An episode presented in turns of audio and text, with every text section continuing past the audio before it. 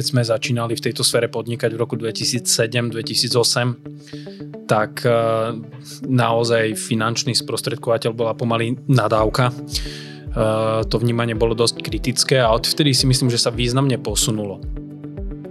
A, ale, ale bolo také obdobie, že ma tie sanitky brali párkrát, no tak to, to možno len taká, m, také odporúčanie, alebo proste ja si to vždy pripomínam, že m, také veci ako spánok alebo nejaký zdravý oddych, že to sa nedá vynechať a očakávať potom, že to telo bude perfektne fungovať. Neúplne rozhodujeme o tom, kam presne sa narodíš a o veľa veciach na tej ceste nerozhodujeme. Niekedy si tak pousmejeme aj traja, že že, eh, že wow, že sa to takto celé pospájalo, keď si spätne tie body spájame. A preto sme sa vlastne jednohlasne určite zhodli, že by sme chceli stále časť e, zisku e, venovať e, na nejakú dobrú vec. No ale keď človek vie nájsť si to potešenie a tak niečo také pekné v obyčajnom, neviem, úsmeve, v bežných tak, veciach? V bežných veciach, áno, že si sadnem a dám si kávičku a pozerám sa alebo si niečo prečítam, tak to som vyhral vtedy. Dobrý deň, milí poslucháči. Vítajte pri počúvaní v poradí už z tej epizódy podcastu Na rovinu o podnikaní. Je to absolútne neuveriteľné, priatelia, ale je to tak. Prepracovali sme to až e, k stovke a ja si myslím, že e, takáto jubilejná epizóda si žiada, aby som ju nemodrovala iba ja sama, a ja sa veľmi teším, že vedľa mňa už sedí človek, ktorý bol pri úplnom zrode tvorby aj moderácie podcastu a môj kolega, aj spolumoderátorský súputník, ako ho zvyknem označovať, Erik Lakomy. Ahoj Erik. Ahoj, ahoj. Teraz to nabralo takú vážnosť, keď si začala hovoriť, že už tá epizóda. Uh, no. No, je to tak. Počuj, ty si si niekedy na začiatku pomyslel, že sa to prepracuje až k stovke?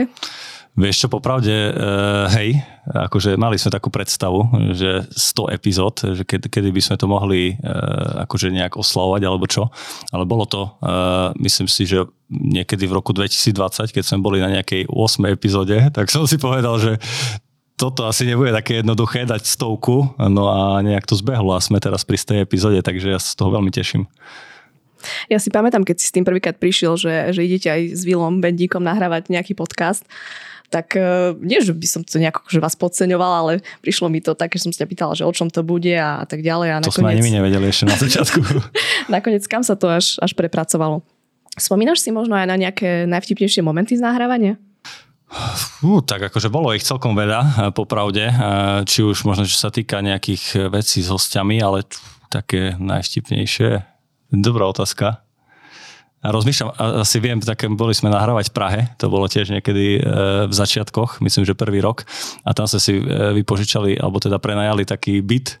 A, a e, sme, strašne zlý zvuk tam bol a tam sme nahrávali, tak sme zobrali všetky madrace z posteli a všetky veci, plus ešte sme mali mikrofón nízko, tak sme to dali na také sitko od špaget. A počas toho, jak sme nahrávali tú epizódu, mali si tam hostia, tak ten madrac spadol na hlavu, no tak to bolo také, to bolo také vtipné, že si pamätám a okrem toho, neviem úplne, akože, ale bolo veľa, veľa vtipných momentov.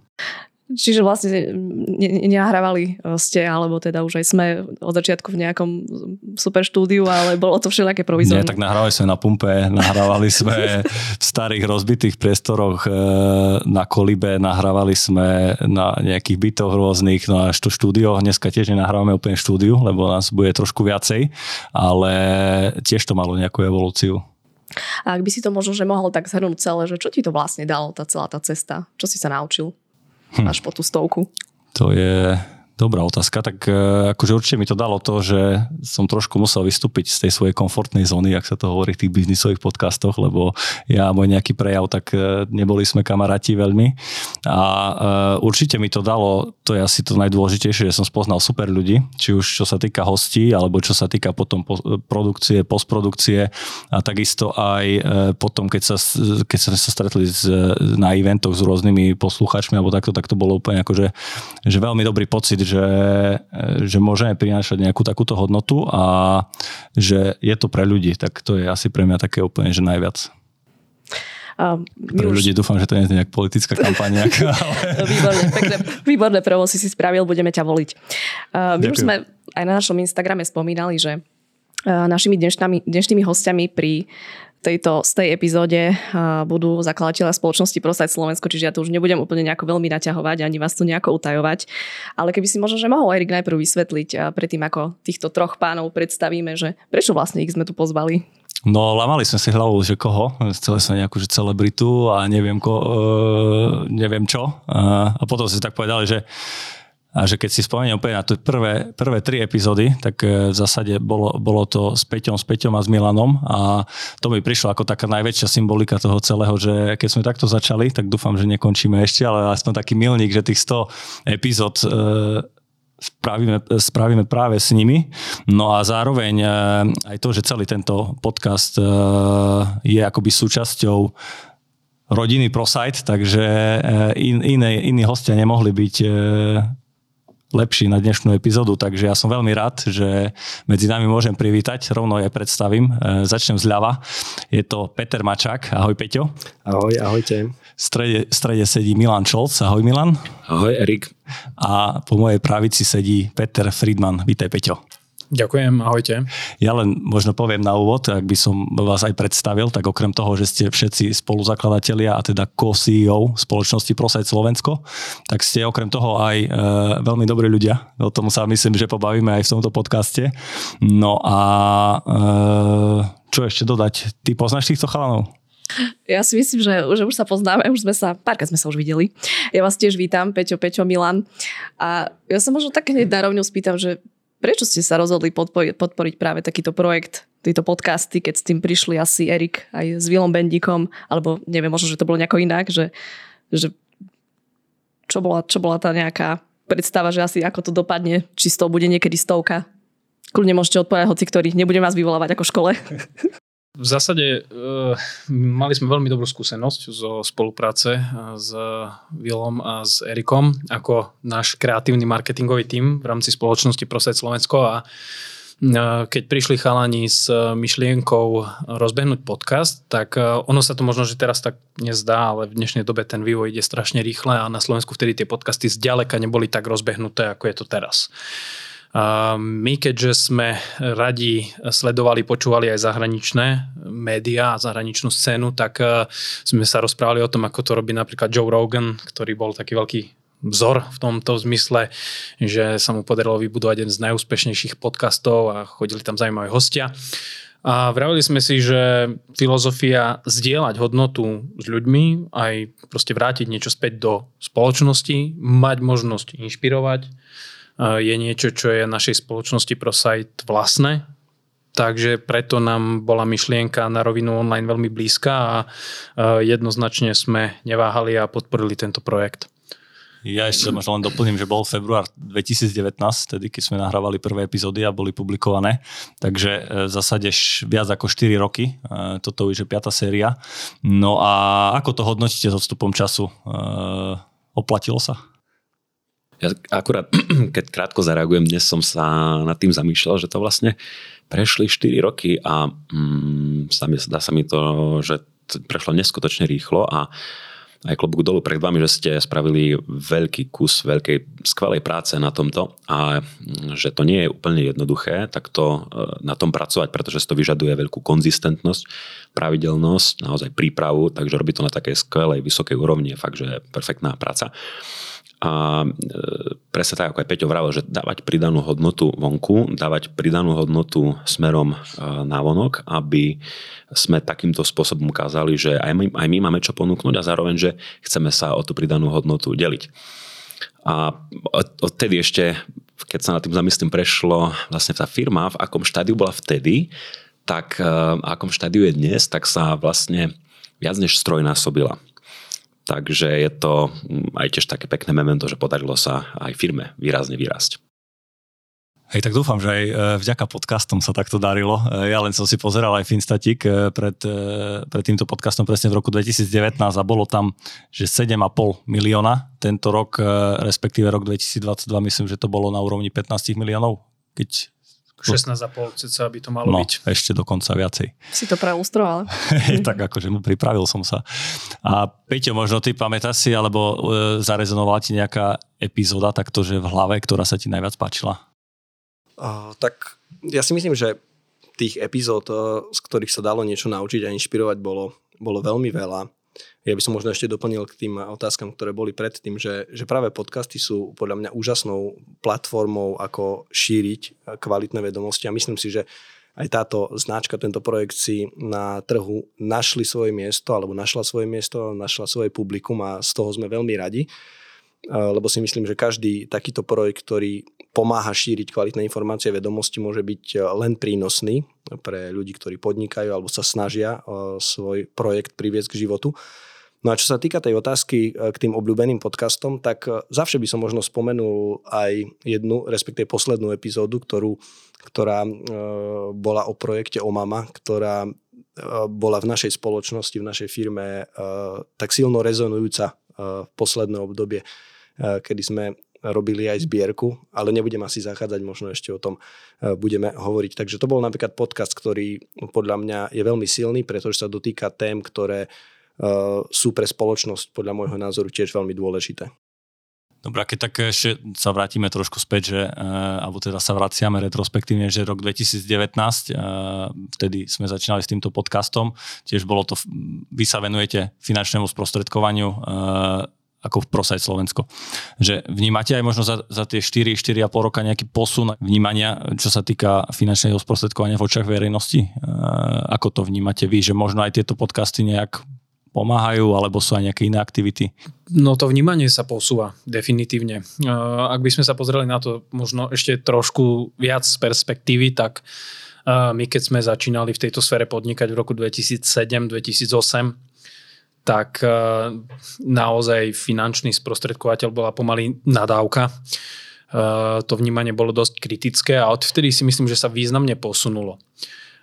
Tá naša snaha bola profesionalizovať túto sféru, túto profesiu, naozaj stavať to stále na, na, na tvrdej odbornosti a komunikovať veľmi transparentne. A myslím si, že podcast prepája našu činnosť v oblasti sprostredkovania práve tým, že aj tie podcasty sa snažíme v rámci projektu na rovinu spoločne robiť veľmi transparentne, otvorene komunikovať rôzne zaujímavé témy veľakrát možno, že aj z pozadia rôznych projektov. No a čo sa týka teda mena, uh, myslím si, že zlepšuje určite takýto, takýto podcast, taktiež meno, uh, či už pro site Slovensko, alebo aj finančného sprostredkovania. To z toho dôvodu, že, že ako Milan spomínal, ukazujeme, že jednak máme čo ponúknuť a jednak uh, je kopec inšpiratívnych príbehov, možno že aj návodov veľmi praktických, ktoré sme nazdielali s ľuďmi v podcastoch. A keďže je to platforma, ktorá nemá nejaký priamy komerčný zámer, teda cieľom podcastu nie je niekomu niečo predať, ale je to naozaj cieľ je inšpirovať, vzdielať hodnotu, tak e, sa k nám dostávajú naspäť veľmi pozitívne spätné väzby a ľudia veľmi dobre a pozitívne vnímajú to, keď naozaj sme ochotní uh, dať niečo zo seba, kvalitné, nejakú hodnotu, uh, bez toho, aby sme očakávali čokoľvek na oplatku. Takže v tomto zmysle slova si myslím, že to, že to fungovalo perfektne. Mňa by možno zaujímalo ako človek, ktorý sa do toho až tak nerozumie, e, ako možno rozlišiť naozaj kvalitného finančného sprostredkovateľa od nejakého polomotivačného guru, ktorých je teraz na Instagrame a kade tade neurekom a ponúkajú všelijaké kurzy hojnosti a bohatstva a neviem čo všetkého. Tak možno toto keby ste mohli vysvetliť pre mňa a možno aj pre poslucháčov, ktorí o tom nevedia. Ja si myslím, že je to podobné ako v akomkoľvek inom podnikaní. Keď e, si chcem kúpiť kvalitný produkt alebo službu, tak e, je potrebné, aby e, som sa snažil nájsť spoločnosť alebo človeka, ktorý je v tej oblasti kvalitne odborne pripravený, skúsil sa opýtať alebo vyhľadať referencie daného človeka. Čiže keby som sa snažil ja vžiť do pozície takého bežného klienta, ktorý hľadá radu v tejto oblasti, tak e, snažil by som sa nájsť e, niekoho, kto pôsobí alebo pracuje v prostredí, v ktorom, e, v ktorom je dôležitá odbornosť, v ktorom je dôležitá kvalita. Pozrel by som si na webe, čo komunikujú, čo robia, čo robia možno navyše. Chcel by som vidieť kto sú títo ľudia, ktorí sa možno majú starať o moje vlastné financie. Ak by som to potom prepojil s referenciami a videl by som naozaj kvalitnú referenciu, tak by som sa stretol, dal by som tomu šancu, príležitosť, vypočul si a následne uh, tú službu potom využila. Tak to je podľa mňa aj v akomkoľvek inom podnikaní. Tak ako vo finančnom sprostredkovaní sa môže stať, že niekto narazí na menej kvalitnú službu a viac kvalitnú službu, tak tak je to podľa mňa v akomkoľvek inom podnikaní, kde človek môže naraziť na e, výnimočnú službu alebo aj nie. To je možno, aj ty, ak spomínaš, nejaká otvorenosť, transparentnosť v dnešnej dobe veľmi ľahko dohľadateľná, takže aj e, to asi zvyšuje tú kvalitu služby a celkovo aj e, tá súťaživosť medzi, medzi jednotlivými e, sprostredkovateľmi a dávanie tých najkvalitnejších informácií, to je asi základ.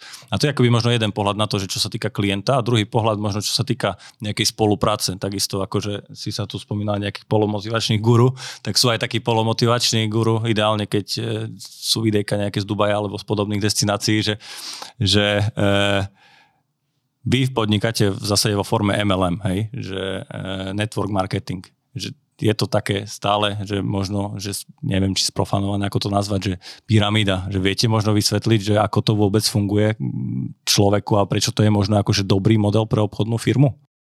Ehm, keď v krátkosti som reagoval, tak ehm, samozrejme je zásadný rozdiel medzi ehm, sieťovým marketingom, alebo teda multilevel marketingom, ako si povedal Erik, to MLM a potom medzi pyramídou. Pyramída je nezákonný spôsob, kde vôbec nejde o to, aby sa predávali produkty. Je to také, ako keby by som lanáril nejakých ľudí a im sľuboval nejaké neskutočné výnosy a, a tá firma by žila z vkladu ďalších ľudí, čiže nedochádzalo by k pre, pre, predaju nejakých reálnych produktov. A to je samozrejme nezákonné, kdežto sieťový marketing, multilevel marketing je mm, úplne perfektne legálny, práve že veľmi aj dynamicky rastúci biznis model, ktorý po svete rastie aj v ekonomikách, ktoré sa rozvíjajú a, a samozrejme etablovaný v tých všetkých najbohatších ekonomikách a krajinách. No a vlastne je to pre jednotlivca um, v tom veľmi dobré, aj my, my s tým máme teda skúsenosť, aj keď sme začínali, tak boli sme traja chalani, ktorí nemali nejaké skúsenosti predchádzajúce s, s obchodom alebo predajom, nemali sme samozrejme kapitál potrebný, keď úplne v našich začiatkoch roku 2007-2008 ale dostali sme nejaké, nejaké mentorstvo, dostali sme nejaký produkt, nejaká, nejaká, nejakého prostredia, nejaké nástroje. A pre nás to bolo úplne skvelé, pretože to, čo sme nemali, tak to nebola naša slabina, pretože kapitál nebol potrebný a tak ďalej a tak ďalej, kdežto mali sme obrovské chcenie a každý, kto má veľkú vnútornú túžbu a je koučovateľný, naozaj ochotný tvrdo pracovať, tak takýto biznis model tomu človeku dáva veľmi veľa možností na jednak rast svojho podnikania, rast svojej osobnosti. A to by som možno ešte doplnil, že že to nie je zďaleka len o, o, o zarábaní, o vytváraní príjmu, ale je to aj o, podľa mňa veľmi dôležitá zložka je ten rast osobnosti pretože ľudia, ktorí prídu do takého prostredia, ktorí prídu napríklad ku nám, tak eh, ktorí na to možno neboli predtým zvyknutí, začínajú na sebe pracovať, stanovujú si ciele, prvýkrát sa možno zoznámia s niečím, čo sa volá osobná vízia, začínajú čítať kvalitnejšie knihy, sú v okolí ľudí, ktorí sú pred nimi, ktorí sú schopnejší, lepší, šikovnejší, eh, úspešnejší a od takých ľudí sa môžu učiť.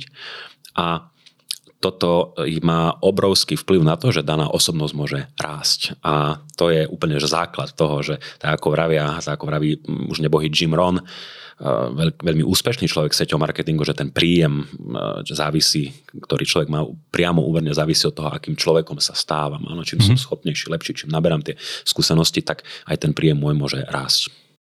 Ja som rada, Milan, že vysvetľuješ rozdiel medzi MLM a pyramidou, lebo jediné, čo som o tom ja vedela, že za to druhé sa chodí do väzenia. Takže ďakujem, že si to takto výborne vysvetlil veľmi, veľmi jednoducho. Prepač, som ti skočila do reči.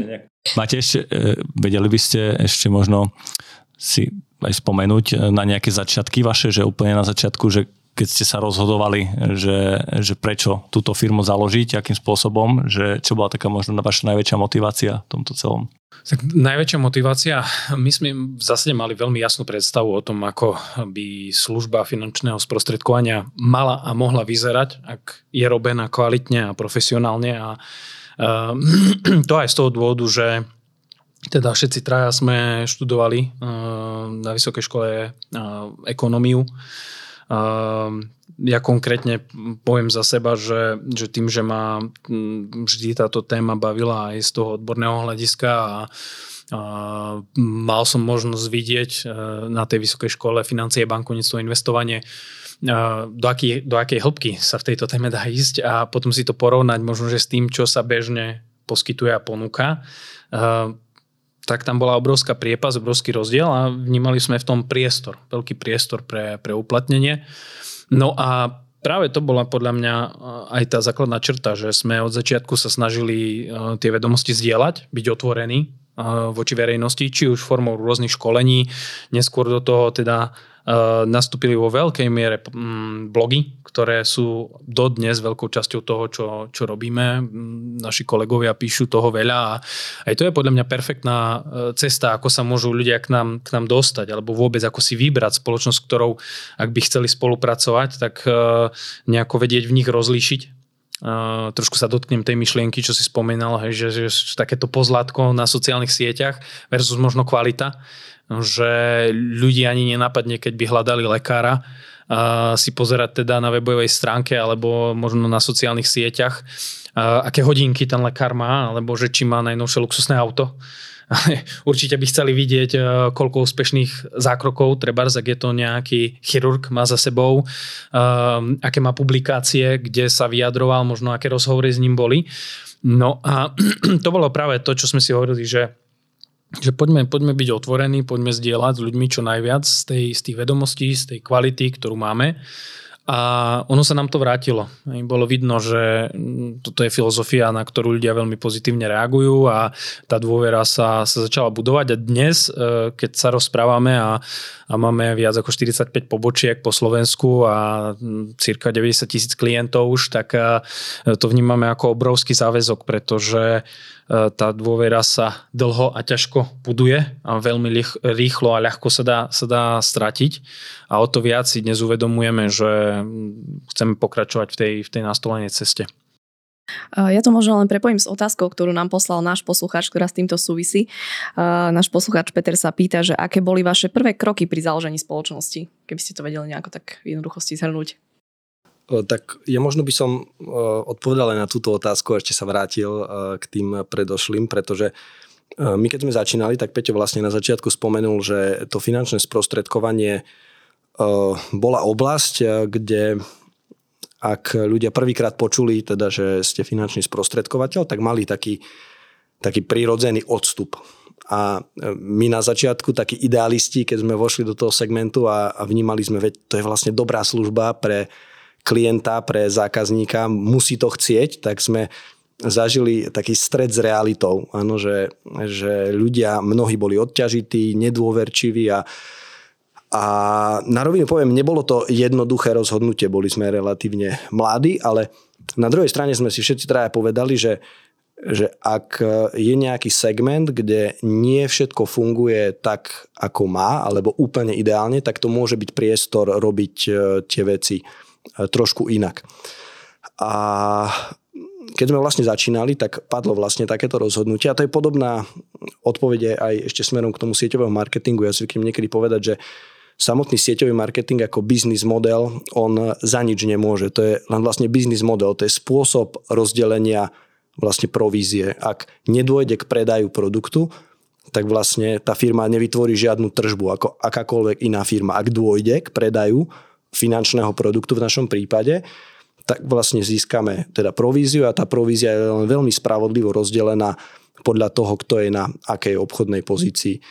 A to je veľmi dôležité. A prečo vlastne v minulosti možno dochádzalo k takému obrazu, tak je práve to, že aj finančný sprost, ale finančné sprostredkovanie ako segment alebo finanční sprostredkovateľ a sprostredkovateľky spravili aj veľa chýb v minulosti, či priamo v inštitúciách alebo cez sprostredkovateľov sa predávali produkty, ktoré e, možno neboli pre klienta úplne správne na daný účel, ktorý klient chcel. Ak klient potreboval využiť službu z toho finančného produktu, potreboval nejaké plnenie, tak e, sa povedzme nevedel dovolať tam, kam sa dovolať má.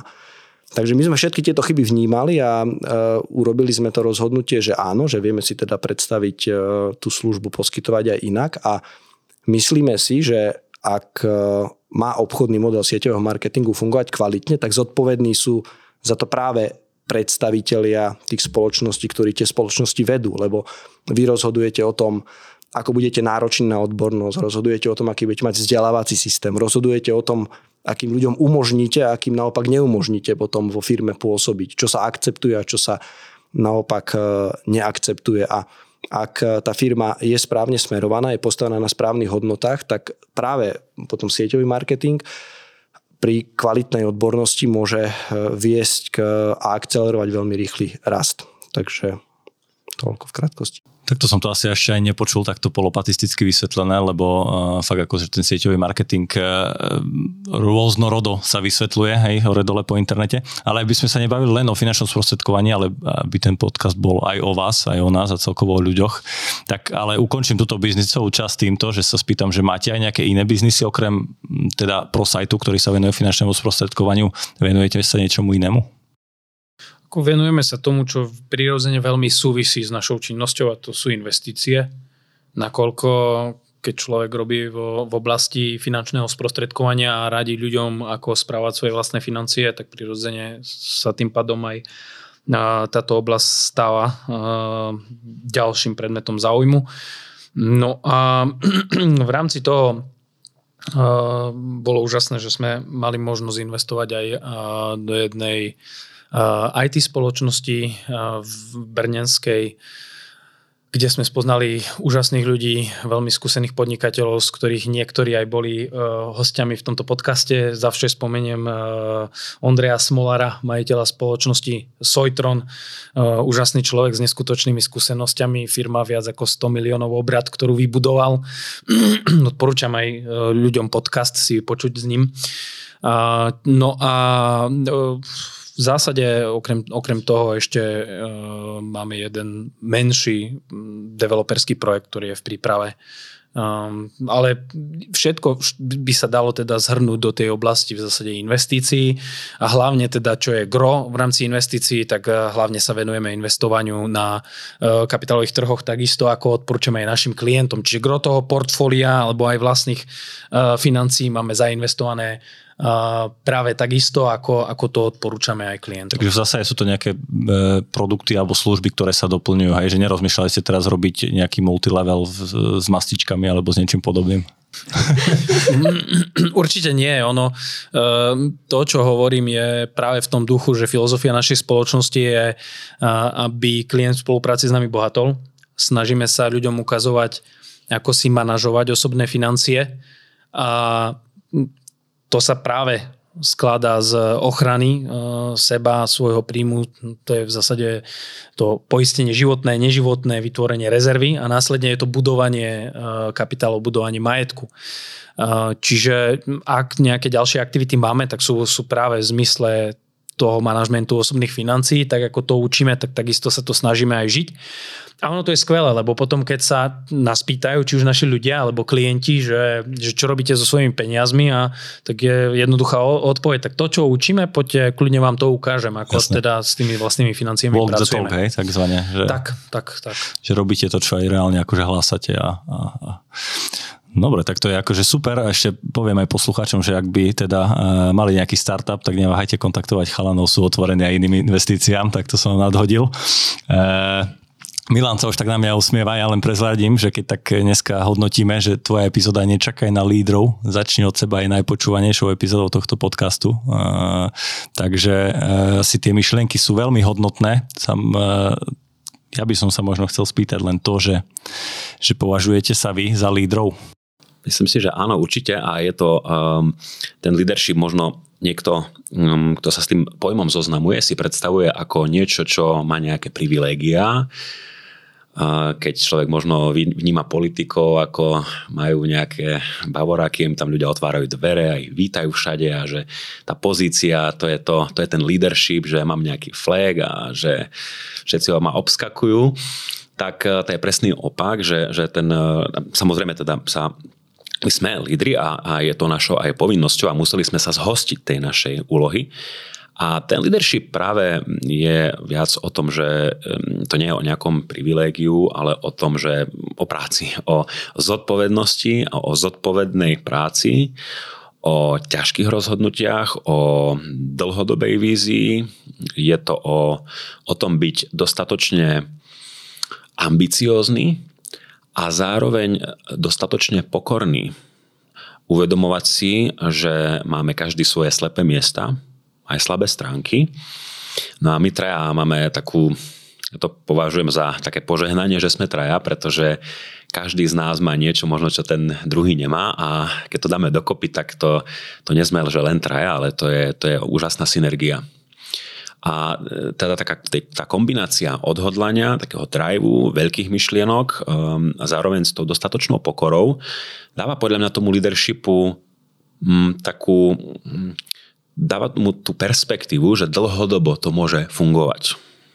A plus, keď človek na sebe pracuje dlhodobo, um, a neuspokojuje sa, hľada stále nové posuny vpred, tak uh, o to je to potom lepšie a stabilnejšie. No a hlavne je to o, o zodpovednosti, je to o, o práci, o tom, že je to dennodenná práca dlhú, dlhé roky a je to často náročné, ale zase keď je za tým tá veľká silná vízia, niečo, čo nás spolu ťahá vpred, tak vtedy e, vždy cez to prejdeme. Takže je to, a už na záver, že to, ten, to lead, slovo leadership je, John Maxwell, taký známy autor o knih o leadershipe, hovorí, že to nie je podstatné meno, ale je to sloveso.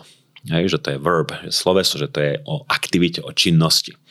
A to sa mi páči, že uh, si ani na chvíľku neváhal a povedal si, že sa považuje za lídra a to je podľa mňa akože aspoň za mňa taký dôkaz toho, že ten líder vie možno prevziať nejakú zodpovednosť a neváha v tých nejakých akože uh, ťažších rozhodnutiach alebo v ťažších časoch a to sa mi veľmi páčilo.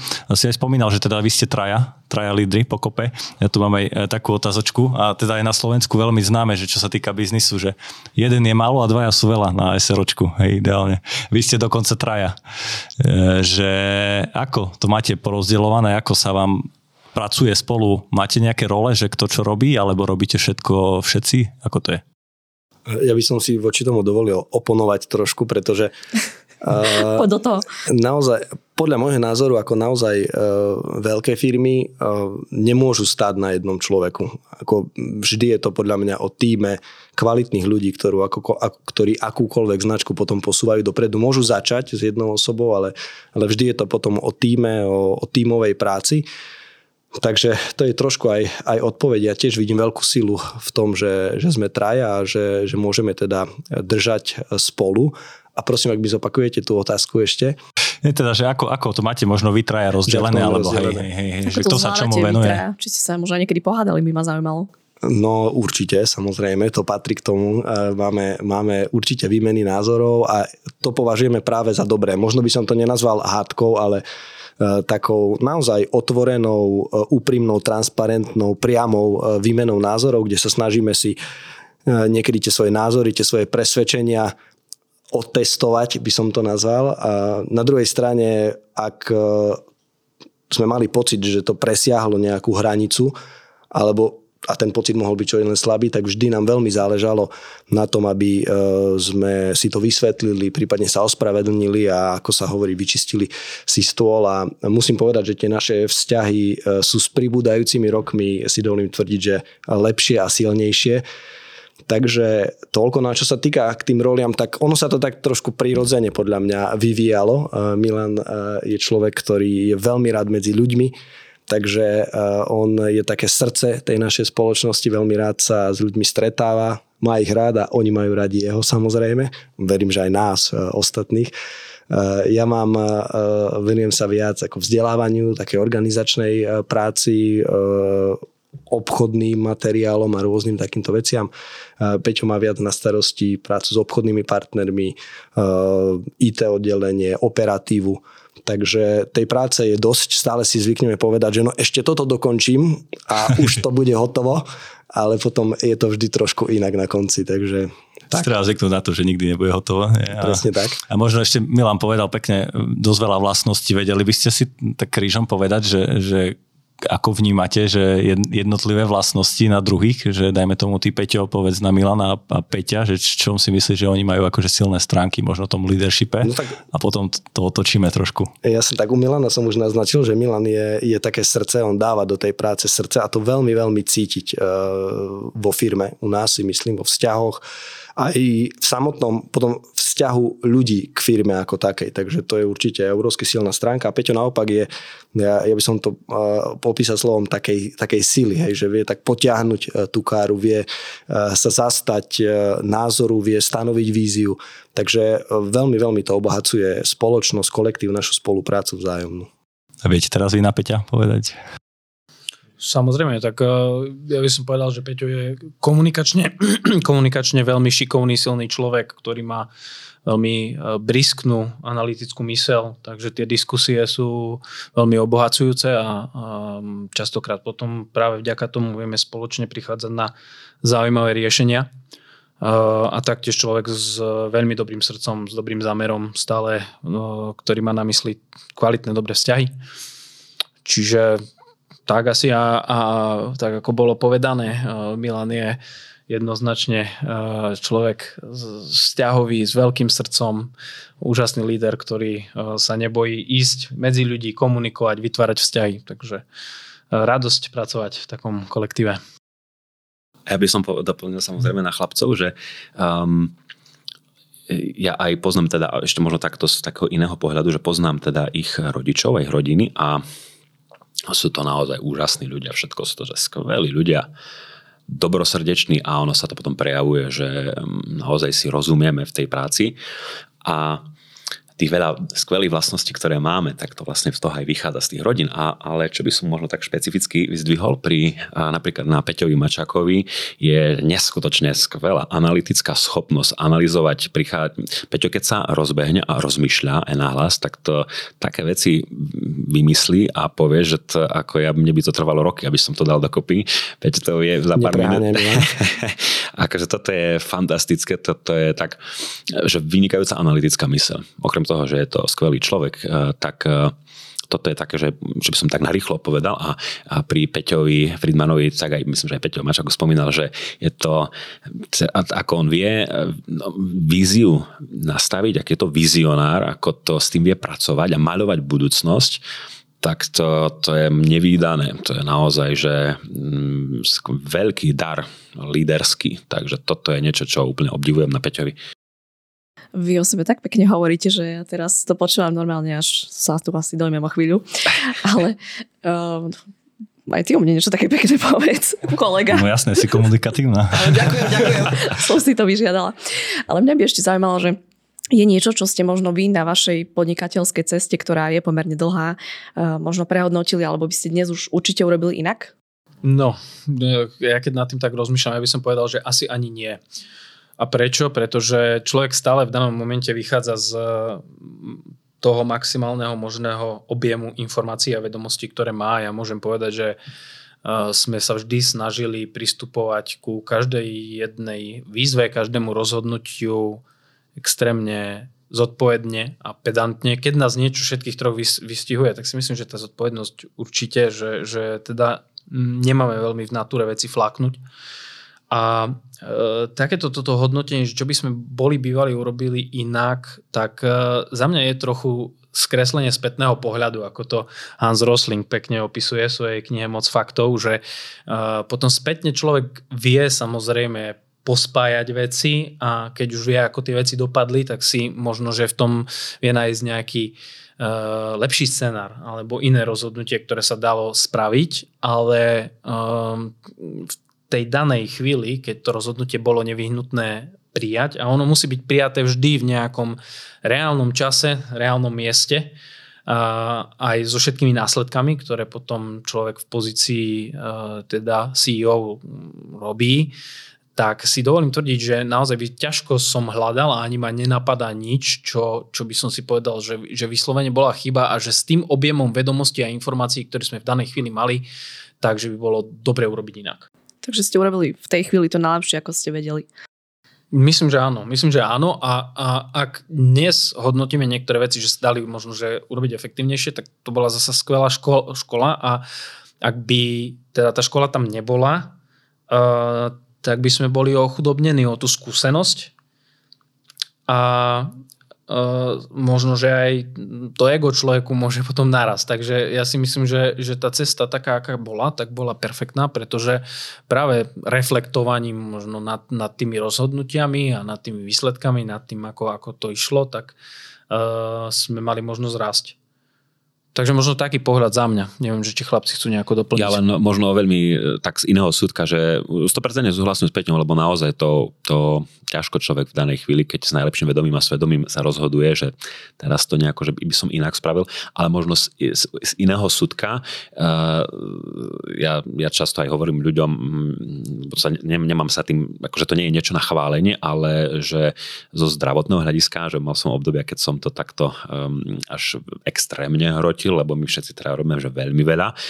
A, ale, ale bolo také obdobie, že ma tie sanitky brali párkrát, no tak to, to možno len taká, mm, také odporúčanie, alebo proste ja si to vždy pripomínam, že mm, také veci ako mm, spánok alebo nejaký zdravý oddych, že to sa nedá vynechať a očakávať potom, že to telo bude perfektne fungovať a bude bude môcť naplno žiť, že bude môcť naplno fungovať. Toto sa nedá a, a to je tak možno jediné, čo by som staraj, ale, lebo mne sa to stalo párkrát, čiže ja, ja som mohol trošku v tomto zmudrieť. Áno, aj párkrát sa to stalo a mohol som trošku zmudrieť pri potom a stále som si išiel svoj štýl a, a tak ďalej. No tak to bolo taká, taká škola, ktorá je, Peťo hovoril, že už teraz samozrejme si na to dám väčší pozor, výrazne väčší pozor a som si musel tie veci niektoré v tomto smere nastaviť inak, lebo by zase prišlo prišla sanitka. Možno to by som nechcel.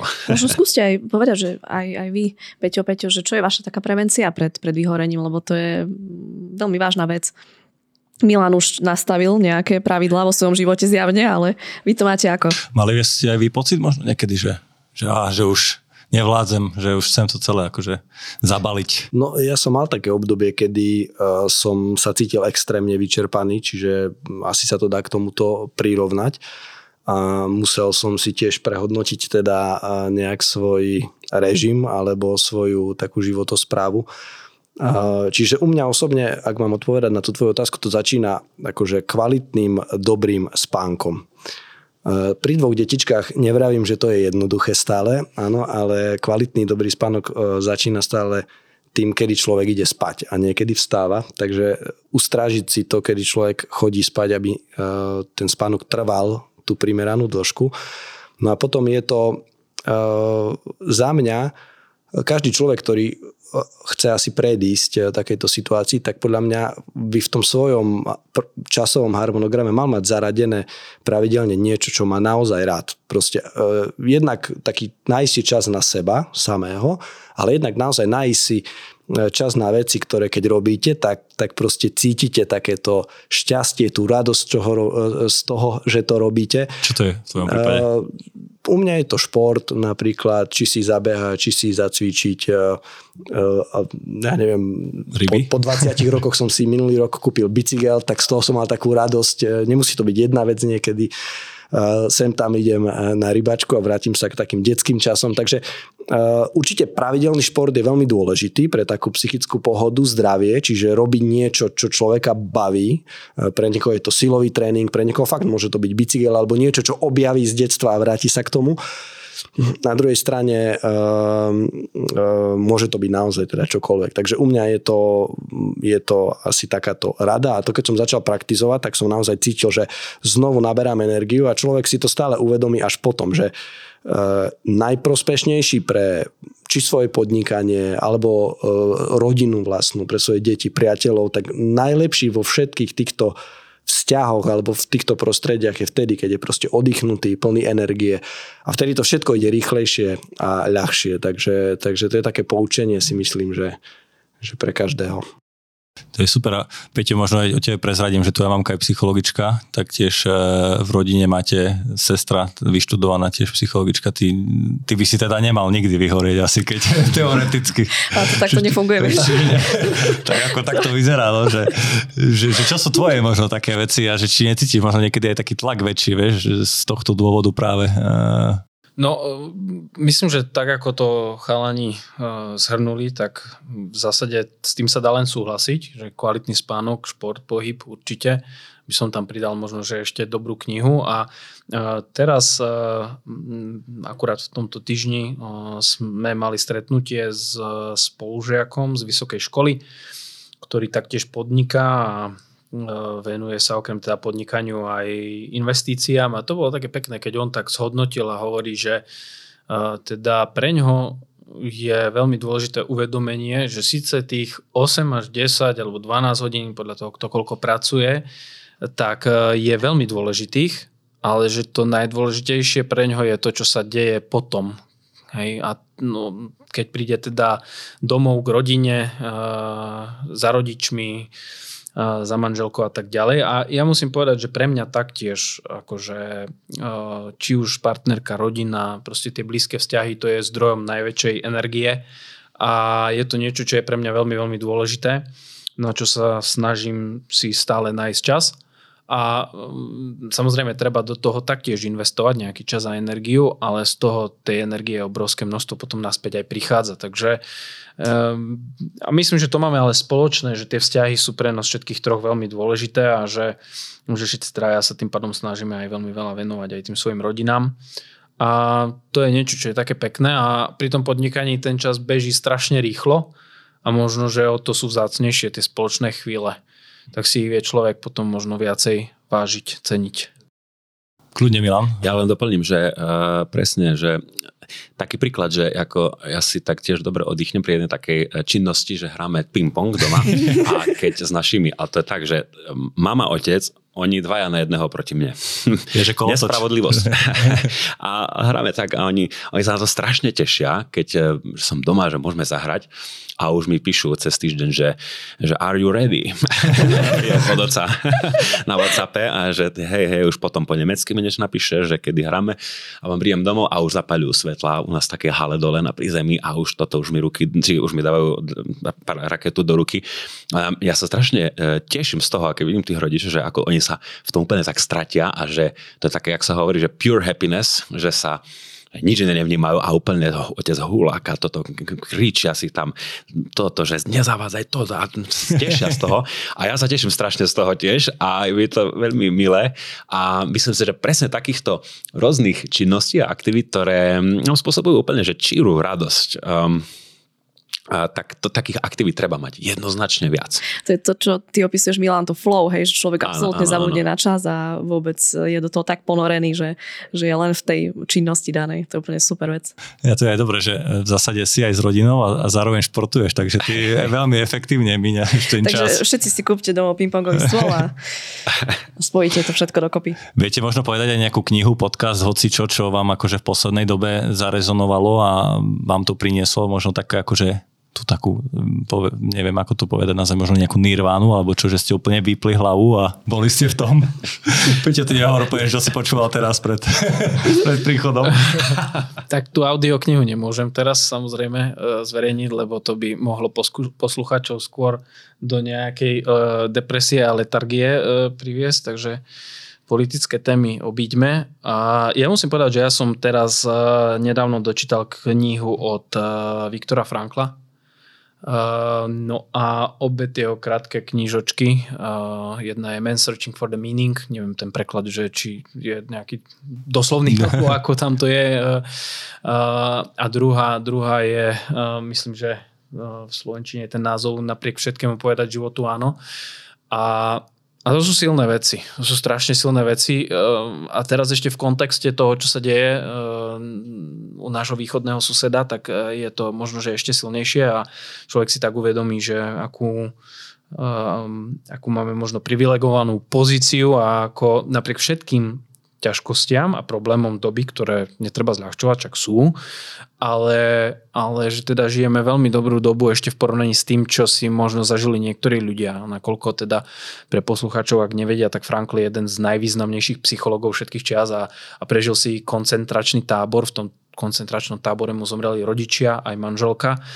A napriek všetkému teda hovorí životu áno, má obrovský prínos pre psychológiu a tie myšlienky, ktoré tam, tam opisuje v tej kratučkej knihe, tak mňa osobne strašne zasiahli, hej, lebo možno niekedy uh, sa trápime a sme E, nespokojný a depresívny a, a on tam opisuje, jak bol neskutočne šťastný, keď e, videl pekný západ slnka v tom koncentračnom tábore, alebo keď e, v tej polievke, ktorá väčšinou bola iba čistá voda, tak našiel aspoň malý zemiak. Hej. A vtedy si fakt uvedomíme, že aké problémy naozaj dnešnej doby my riešime, ktoré možno, že niekedy sú malicherné a na nich nezáleží a a určite táto, táto kniha bola pre mňa taká, že silná, veľmi silná.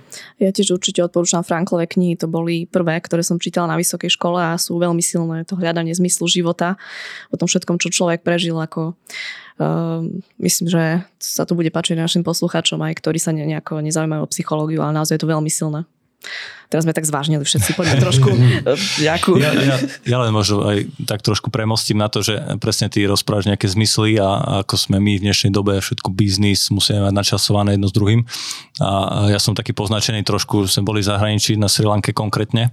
Viem, že aj vy pomaličky odchádzate na, na dovolenku, že dáva vám aj to možno cestovanie, spoznávanie iných kultúr, nejaký iný vhľad do, do života. Je to tiež nejaká dôležitá súčasť vašich životov? No ja to vnímam ako veľkú, veľkú pridanú hodnotu. Ono sa aj hovorí, že e, koľko krajín možno človek spozná, tak mu to naozaj veľmi výrazne rozšíri obzory a tak si myslím, že to bolo aj, aj, aj u mňa. Takže mm, jednak si človek vie oddychnúť a, a jednak e, vie spoznať inú kultúru, iných ľudí a, a vidieť tie odlišnosti, e, ktoré bez toho, aby vycestoval, nemá možnosť vidieť. Takže určite to veľmi vie obohatiť. Ja by som to doplnil, že, že súhlasím, ako hovorí Peťo, ja tiež strašne rád cestujem a, a veľakrát v tých takých krajinách, ako si teraz ty Erik bol na Sri Lanke, tak sme sa bavili trošku, že nejaké podobnosti to má so Zanzibarom, na ktorom som mal možnosť byť pred 6 rokmi a, a aj so Slavom Molnárom a ešte partiou, a, tak tak čo, čo na mňa tak udrelo doslova, bolo to, že tí ľudia mnohí, že nemajú že nič, že vôbec nič, takú smiešnú strechu nad hlavou, takú budku by som povedal, ale sú šťastní. Minimálne tak vyzerali. Ale aj podľa správania, keď sme sa s nimi rozprávali, sa usmievali a hovorili, hovorili že veľa síce toho nemajú, ale že tak sa tešia a že, že sa tešia, že si ja otvoria kokos a že zjedia, alebo že, že pôjdu si zaplávať, alebo že si ľahnú tu na, budú hrať nejaké hry, keď sa večer stretne rodina niekde na tráve pri, pri, pri, pri pláži alebo tak. A, tak, tak som si tak nejak pripomínam stále, že to šťastie alebo to moje vnútorné rozpoloženie naozaj, že nemá byť a reálne ani nie je závislé od toho, že čo všetko mám a ako všetko, či všetko ide, ako si myslím, že by malo ísť a či sa všetko mi darí a či všetky tie okolnosti v mojom živote, či fakt sa tak vyvíjajú, že, a že či mám perfektné auto alebo nemám, že to sú všetko veci, ktoré reálne vlastne ne, ne, na to, to, to šťastie z nich nevyplýva a si človek to tak vie pripomenúť v tých krajinách chudobných, keď vidíš, ako tí bežní ľudia tam žijú a sú spokojní s veľmi málom a ja to dám do takého príkladu, že naozaj nachádzať šťastie v, v, aj v drobných veciach, ako keď napríklad boli um, astronauti na mesiaci, tak oni potom, keď sa vrátili naspäť, tak uh, boli chvíľku také hviezdy, sa stretli, podali si ruku s americkým prezidentom, všade ich privítali, zatlieskali a potom, že No a čo teraz? Čo, čo teraz vlastne, hej, keď, že oni ten zmysel pre vzrušenie, pre, nejakú, pre nejaké naplnenie, že potrebovali, že získali tak, že museli ísť na ten mesiac. A potom do, upadli do depresí mnohí z nich. No ale keď človek vie nájsť si to potešenie a tak niečo také pekné v obyčajnom, neviem, úsmeve, bežných tak, veciach? V bežných veciach, áno, že si sadnem a dám si kávičku a pozerám sa alebo si niečo prečítam, tak to som vyhral vtedy. To si veľmi pekne povedal, uh, úplne až taký odkaz na záver uh, pomaly.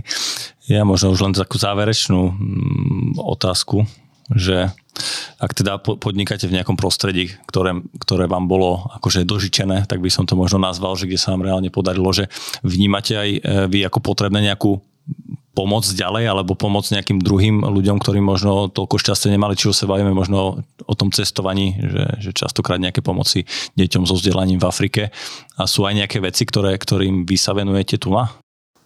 Tak ako som spomenul vlastne na začiatku, tak pre nás je táto téma veľmi dôležitá. V zásade sme sa jednohlasne zhodli na tom, že pôsobíme, podnikáme v spoločnosti a spoločnosť nám určite veľa dala. Mali sme možnosť vyrastať v nejakých rodinách, v nejakom prostredí, študovať a myslím, že môžem určite povedať to, že, že bez toho by sme teda nemali možnosť uspieť. Chcelo to určite veľa možno odvahy, odhodlania, veľa práce a driny. Na druhej strane vnímame to, že neúplne rozhodujeme o tom, kam presne sa narodíš a o veľa veciach na tej ceste nerozhodujeme. Niekedy si tak pousmejeme aj traja, že, že, že wow, že sa to takto celé pospájalo, keď si spätne tie body spájame. A preto sme sa vlastne jednohlasne určite zhodli, že by sme chceli stále časť e, zisku venovať na nejakú dobrú vec. A na druhej strane ale je pravdou to, že neviete pomôcť všade, nedá sa pomôcť všade a potrebovali by sme sa nejako rozhodnúť, že, že, že čo robiť v týchto témach. CSR, takže vlastne my sme sa rozhodli podporovať e, mladých ľudí, talenty, vzdelávanie, prípadne e, určité znevýhodnené skupiny. E, no a už na začiatku som spomenul veľmi, veľmi peknú vec, ktorá vlastne išla z vašich hlav na našej poslednej firemnej novoročnej konferencii Prosad Gala sme mali možnosť podporiť pre nás úžasný projekt OMAMI, ktorý sa venuje detičkám v rómskych komunitách. Takže to bolo pre mňa osobne musím povedať, že skvelý zážitok a som nesmierne hrdý na, na ľudí u nás, že sa podarilo vyzbierať krásnych 10 tisíc eur, za čo naozaj každému jednému ďakujem, lebo sa aj oni boli ochotní podeliť s tým, čo majú, čo zažívajú pre niekoho, kto možno nemá takú istú štartovaciu čiaru. Takže to sú tiež veľmi pekné momenty, ktoré pri ktorých si človek uvedomí, že, že je super e, možno v nejakej oblasti, segmente podnikaní uspieť, lebo e, ten okruh vplyvu, ktorý človek má, sa postupne rozširuje a vie tým pádom aj priložiť ruku k dielu a prispieť e, k takýmto krásnym a pre mňa, pre nás veľmi dôležitým projektom. Ja keď e, už keď dneska teda hodnotíme, tak ja som si zhodnotil v hlave teraz túto epizódu, čo dneska sme nahrali a som veľmi rád, že nebolo to zase čisto len o biznise, o nejakých číslach, ale že ste ukázali e, ľuďom aj to, aký že reálne ste a bolo to možno trošku aj o tom leadership, aj o lifestyle a hlavne o tých možno odkazoch e, pre pre, pre ďalších ľudí a pre všetkých. Tak Peťo, možno ty na záver máš ešte niečo, čím by si to celé ukončil, čerešnička na torte? Vieš, nejaký motivačný odkaz pre našich poslucháčov? Na motivačné odkazy je výborná stránka demotivácia. Neviem, mne akurát tak rezonovalo, keď Milan hovoril o tom leadershipe, že, že za mňa je leadership hlavne o službe. A že toto možno, že veľakrát e, si ľudia neuvedomujú a že keď sa zamýšľajú o, o tom, že čo to je, mať zodpovednosť a byť líder, tak, tak fakt vnímajú skôr nejaké postavenia, vplyv a takéto veci. A, a musím povedať, že pre nás je, je to skôr o tom, že vytvárať čo najlepšie prostredie pre ľudí, ktorí s nami spolupracujú, a potom vieme, že tí ľudia, ktorí teda sú vo firme a ak majú perfektné prostredie, tak sa vedia perfektne postarať o našich klientov a o tom to je a že je to teda o tej službe a vo finále, ak e, človek neposkytuje dostatočne veľkú a kvalitnú hodnotu, tak ľudia za ním nepôjdu. A ono je to tak skoro v každej oblasti života, že mm, ja som sa dotkol trošku tej politiky, ale aj tam to je tak, že pokiaľ proste jednoducho tam tá hodnota nie je, tak, tak tí, tí voliči to potom zrátajú a urobia to možno, že nejako inak. A, a v biznise to podľa mňa platí uh, trikrát tak, pretože uh, ani zákazníci dlhodobo nebudú uh, so spoločnosťou, v ktorej nebudú vnímať, že tá spoločnosť naozaj úprimne im chce pomôcť a chce im slúžiť veľmi kvalitne. A takisto tí spolupracovníci určite nebudú vo spoločnosti, kde im to nebude dávať zmysel, kde nebudú vidieť možnosť rásť a napredovať, a rásť a napredovať môžu len vtedy, ak budú dostávať naozaj e, kvalitné vzdelávanie a hodnotu. No a mňa to teší, že po 12 rokoch podnikania ProSite si myslím, že je to hmatateľný dôkaz toho, že tá kvalita u nás je a že sa o ňu snažíme deliť a že je tam obrovské množstvo uh, veľmi pekných príbehov, či už na strane spolupracovníkov, alebo aj spokojných klientov, ktorí sa vracajú a dlhodobo s nami radi spolupracujú a uh, to nám dáva veľkú nádej a uh, optimizmus do budúcna. Pretože tá vízia je budovať firmu na dekády, byť tu dlho, budovať možno, že firmu, v ktorej môžu pracovať ďalšie generácie, generačnú firmu, ako to zvykneme hovoriť a tú prvú dekádu máme za sebou, druhú už sme úspešne načali a, a ja verím, že ich bude čo najviac a to je asi aj taká vec, ktorú by som e, nám aj tak prijal zo, zo srdca. Nech tých dekád kvalitných je čo najviac. Takže asi, asi toľko. Tak to vám prajeme aj my e, zo srdca a e, takisto by som vám chcel popriať aj, aby ste si na tých vašich cestách teraz, na ktoré sa chystáte, oddychli, načerpali sily, spoznali nové kultúry, priniesli opäť niečo naspäť na Slovensko a aby sme sa takto videli, dúfam teda, že minimálne o ďalších 100 epizód, možno aj skôr trošku. A tak no, si sa máš ešte ty niečo, čo by si na záver chcela? Ja v každej epizóde spomínam, že ďakujeme spoločnosti Prostaj, že vďaka nej môžeme tvoriť tento podcast. Tak ja by som sa vám chcela ešte osobne takto poďakovať, že to môžeme robiť, lebo nás to podľa mňa mega baví. Tu na kolega už ani ma nevníma. Ale... Práve, že ja ťa veľmi vnímam. Ale je to super. Je také špeciálne prekvapenie. Jaj, niečo si mi Nie pre teba, ale pre, ja, pre, pre nás všetkých. No tak ja, ja čakám, mám ešte niečo rozprávať. Môžeš kľudne rozprávať ešte ďalej. A, takže sa vám chcem fakt naozaj veľmi pekne poďakovať. A fíha, už sú niečo horí. Bože. Poslucháči, niečo sa tu deje. Uvidíme o chvíľu čo. Uh, ja len možno, kým to prekvapenie príde, vám chcem veľmi pekne poďakovať, že ste dnes prišli. A našimi dnešnými hostiami boli dnes Peter Mačák, Milan Scholz a Peter Friedman. Nikto ma už nevníma, lebo je tu niečo. No, už tu vidíme, sladký zákusok. Niečo tu horí. Wow. A, takže, milí posluchači, k nám z tej, z tej epizóde nejaký cheesecake alebo torta. Šisake, neboli cheesecake dort. Áno. Čiže ešte nič, len si zaprajme eh, všetko dobré do budúcna a dobrú chuť a ďakujeme teda, že ste boli s nami pri tejto epizóde. Ja len ešte chcem veľmi pekne poďakovať našim poslucháčom, lebo vďaka ním to môžeme stále robiť, lebo keby nás nikto nepočúval, tak asi by to bolo úplne zbytočné. A zabudla som sa na začiatku predstaviť, takže na vás celý čas nehovoril anonym, ale volám sa Simona Hanová a počujeme sa opäť o dva týždne. Do počutia. Do počutia. Ahojte. Dovidenia.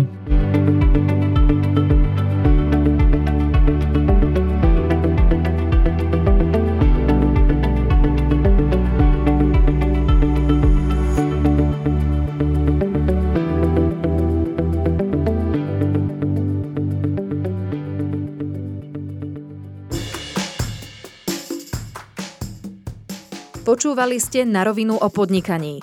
Dvojtýždenný podcast spoločnosti ProSite Slovensko. Podcast na rovinu o podnikaní nájdete vo vašich mobilných podcastových aplikáciách alebo na streamovacej službe Spotify, ale aj na webe www.narovinu.online.